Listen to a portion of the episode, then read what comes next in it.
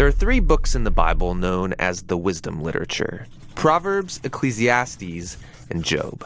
The first, Proverbs, showed us that God is wise and just. Yeah, we learned that God has ordered the world so that it's fair. The righteous are rewarded, the wicked are punished. In other words, you get what you deserve. But then we meet Ecclesiastes, who observes well, people don't always get what they deserve. Uh, yeah, he said the world isn't always fair, that life is unpredictable and hard to comprehend, just like smoke. And this makes you wonder okay, well, is God wise and just? Exactly. And so it's that question that is being explored in the final book of wisdom, Job. All right, let's dive in. So, Job begins with a strange story that takes place up in the heavens, which are described something like a heavenly command center. So, God is there with these angelic creatures called the sons of God, and they're all there reporting for duty. And God points out this guy Job, his servant, showing how righteous and good he is. And then one of these angelic creatures approaches. He's referred to in Hebrew as the Satan. The Satan. Who is this? Well, this word is actually a title, which literally means the one who is opposed. So, out of this whole crew, he is the one questioning how God is running the world. And he proposes that Job might not actually love God, that he's only a good person because God rewards him. If God were to take away all of the good things he gave to Job, then we would see his true colors. So, he thinks Job is just working the system? That's exactly right. Maybe he's obeying just to get what he wants. So God agrees to this experiment and allows the Satan to inflict suffering on Job. And Job loses everyone and everything that he cares about. It is devastating. And remember, he deserves none of this. God himself said so. The remarkable thing is that in the midst of all this suffering, Job still praises God. At least for chapters 1 and 2. But then in chapter 3, we find out how he's really feeling inside. He unleashes this poem that reveals his devastation.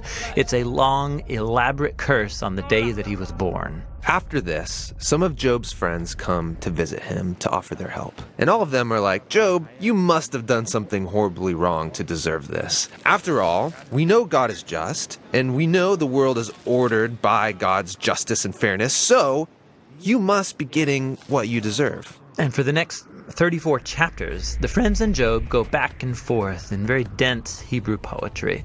His friends keep speculating about why God might have sent such suffering, and they even start making up lists of hypothetical sins that Job must have committed.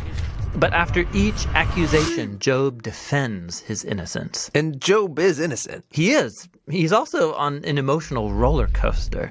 At some moments, he's very confident that God is still wise and just. Yeah, in other moments, he's doubting God's goodness. He even comes to accuse God of being reckless, unfair, and corrupt. So by the end of the dialogue, Job demands that God come and explain himself in person, and God does so. He comes in the form of a great storm cloud. Now, God doesn't give Job a direct answer. He doesn't tell Job about the conversation with the Satan. Yeah, he does something very different. He takes Job on a virtual tour of the universe. He shows Job how grand the world is, and he asks him if he's even capable of running it or understanding it just for a day. He shows Job how much detail there is in the world, things that we might see every day, but really don't understand at all. But God does. He knows it all intimately. He pays attention to the beauty and operations of the universe in ways that we haven't even imagined and in places that we will never see. Then, to conclude, God shows Job two wondrous beasts and brags about how great they are. Yeah, they are dangerous. I mean, they would kill you without even thinking about it. And God says they're not evil, they're actually a part of His good world. And then that's it. That's God's whole defense. It's kind of weird. I mean, what was this all about? It seems to be this. From Job's point of view, it looks like God is not just. But God's perspective is infinitely bigger. He's dynamically interacting with a whole universe of complexity when he makes decisions. And this is what God calls his wisdom. So Job asking God to defend himself is actually kind of absurd. He couldn't comprehend this kind of complexity even if he wanted to. So, where does this leave us? Well, it leaves Job in a place of humility. He never learned why he suffered, and yet he's able to live in peace and in the fear of the Lord. But that's not where the book ends, because after this, God restores to Job double everything he had lost. And this, again, is surprising. I mean, is this a reward? Is God saying, Congratulations, Job, you passed this elaborate test? No, I mean, the whole book just made the point that Job losing everything was not a punishment, and so now getting it back isn't a reward. So, why does he get it back? Well, apparently, God, in his wisdom, decided to give Job a gift. We don't know why.